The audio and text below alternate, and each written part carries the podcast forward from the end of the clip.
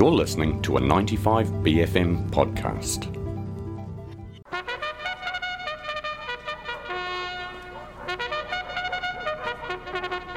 Welcome back to Ashburton. We're uh, about ready to start now. It's political commentary. With Dr. Lara Greaves this morning. Kia ora, Lara, how are you?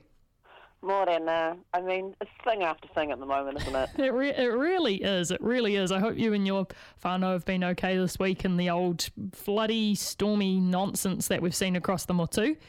yeah. So they're one of those one of those lots that doesn't have they don't have power and they don't really have very good communication. But they're the kind of people who could survive in the bush for a month, so I'm all good with that. Cool. Okay. Well, that is that's a silver lining then, I guess. yeah, yeah, that's that thing. And, and even talking to people from rural communities for work yesterday, um, some people from Taihape, they were like, mm, "We're not like Aucklanders. We can survive." I'm like, "Okay." Good. Well, that is what we like to hear. Hey, it has been a crazy time, and I mean, uh, there's lots of conversations, I guess, to get stuck into about the cyclone and the response to it.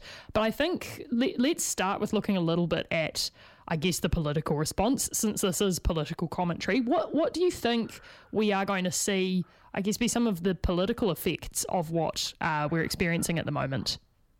Yeah, so when you actually look at the academic literature, and a lot of us did look at this when it came to COVID and how opposition should react, especially in light of Simon Bridges being widely panned that time for whacking up that quite negative press release on his Facebook, and then that was the beginning of the end for him. So that kind of led a lot of us to questions of, okay, so what does effective leadership look like in a crisis and effective opposition look like in a crisis? Hmm. And the other thing is, is if you look at the experts in the area, like Professor Bronwyn Hayward at Canterbury, is saying we're going to have crises all the time. It's going to become a new normal. Um, a lot of Māori academics, like Professor Dominic O'Sullivan, have been saying similar thing: is that you've got to be really careful that we don't use crisis politics to push along all sorts of weird agendas. So then, what does our new normal look like? I have no idea, but I know for the time being that opposition politicians in a crisis are best off from all of the academic work falling in line, being productive, like not creating unnecessary drama, like not being particularly outspoken, not trying to push policies, just falling in line and realizing that this is not a time that they can hmm. go further up in the polls. It's not a time of opposition for opposition's sake. So, what do you think our current opposition has has been? I guess performing like, if that's the metric. I would say that they generally have been falling into line and, and doing what they need to do. I think that Christopher Luxon's still doing quite a lot of media, so he's been caught up a few times in um, discussions, for example, on the AM show about all sorts of. I just keep seeing headlines of various things that he said, so he could potentially lay low. They tend to be backing things that Labour are coming up with around the. Um, the forest review of the forestry practices in, in the in the Tairāwhiti area um, and backing all those sorts of measures and initiatives. I think where we're seeing a bit of differentiation there, though, is the ACT Party and the ACT Party is wanting to return to Parliament, and I don't necessarily see what they're trying to do there. I think that might just be their position that they want Parliament to get back underway, but also, I think ACT and the in the sort of spectrum of opposition do try to represent a group of people that are dis- disgruntled and a bit more oppositional. Mm. So it's hard to say exactly what they're doing there, but it does feel like they're trying to represent a small group of people who actually do just want politics and and do want to like you know give the politicians a kick mm. regardless of whatever's happening.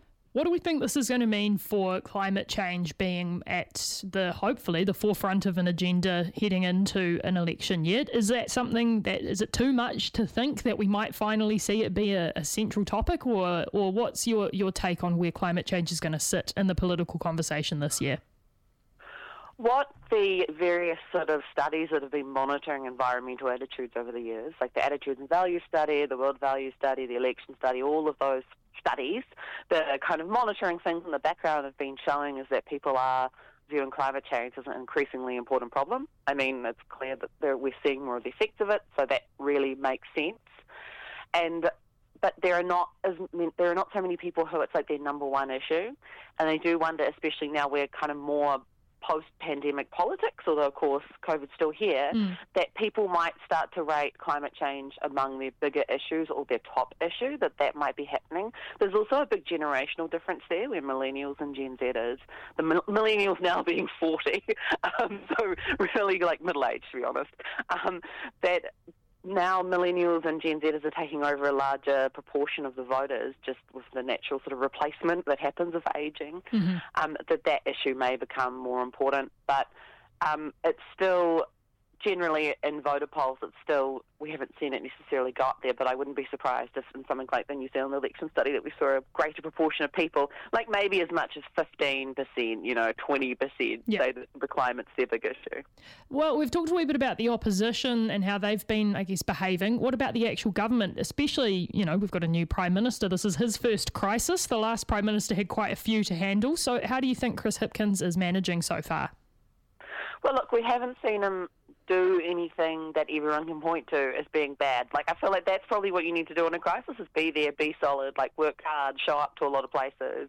Like there should be photos of you like doing things. Like we've seen Wayne Brown kind of pivot from that initial you know, he did manage to screw up in a crisis, Wayne Brown did, through to like him helping throw the boxes and saying that he was going out to, to help fix the stormwater drains. So that's kind of what you need to be seen as doing things and kind of announcing appropriate support. And that, that's really just what you do mm. in a crisis. And that's just what Hipkins has done. I think the other thing to think about is if National were in charge, what would have happened? Similar things. Luxon, Willis, whoever it was, would have showed up to various areas. They would have looked concerned. They would have announced some support. And that's just our sort of norms, our sort of social political norms in New Zealand for crisis leadership. Well, speaking of leadership, let's talk about co-governance because I, I, guess that sort of does have a new meaning in the in the light of a, a you know a, an immediate crisis. But we've also heard a lot of conversation about that in the last year when it comes to things like Three Waters, and then we have had Waitangi in the last week as well, and that's been a really interesting time for maybe a uh, a government reframing of that language and also a, a real, uh, I guess, return to what does co governance actually mean. It's a mm. big conversation, but what are you, I guess, focusing on at the moment? What's standing out to you from that?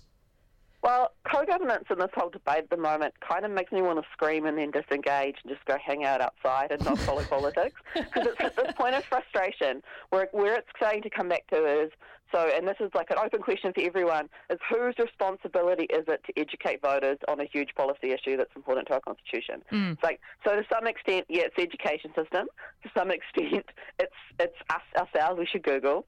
To some extent, it's like going and listening to what politicians are saying and reading their policies and that sort of thing. So there's like a whole bunch of things that could, you know, potentially educate us in this area.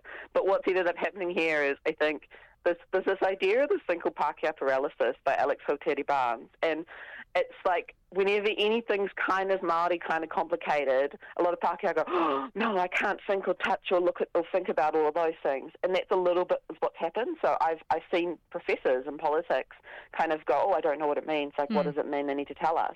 And it's like, no, but you can Google it. It's not it's not yeah. too hard to find. Um, but I do think there are legitimate concerns around the the use of the term co-governance. Mm. I mean, both Ben Thomas and Chris Finlayson, men of the right, have come out um, and said that it's not the right term, that co-management was actually a better term and a better term in the context of something like Three Waters, because like the term governance just means like governance board. So you know how like Air New Zealand has a governance board, not government and that's where a lot of the confusion has arisen. But ultimately, it is a bit like there's just so much misinformation about it that keeps coming up and going round yeah. and round and then coming up and going round. And then now it's like also things have escalated. So if anyone's seen the debate, um, sort of debate, more yelling match between David Seymour and Rawiri Waititi on the AM show, and now they're like sniping at one another on social media. And oh, it just ends up being like incredibly frustrating mm. and completely unproductive. Oh, it's an exhausting conversation, isn't it? Well, oh, I'm, I'm sure this will not be the last time we talk about it this political political year as well. But thank you so much for your time this morning, Lara. Uh, there's lots to get stuck into, and there's lots happening around the Motu as well. So thank you for joining us to help us wade through it. Uh, have a great rest of your week. Thank you. Kia ora. Kia ora. You just heard a bit of political commentary. That was a 95BFM podcast. Support 95BFM with a B card. Go to 95BFM.com slash sign up.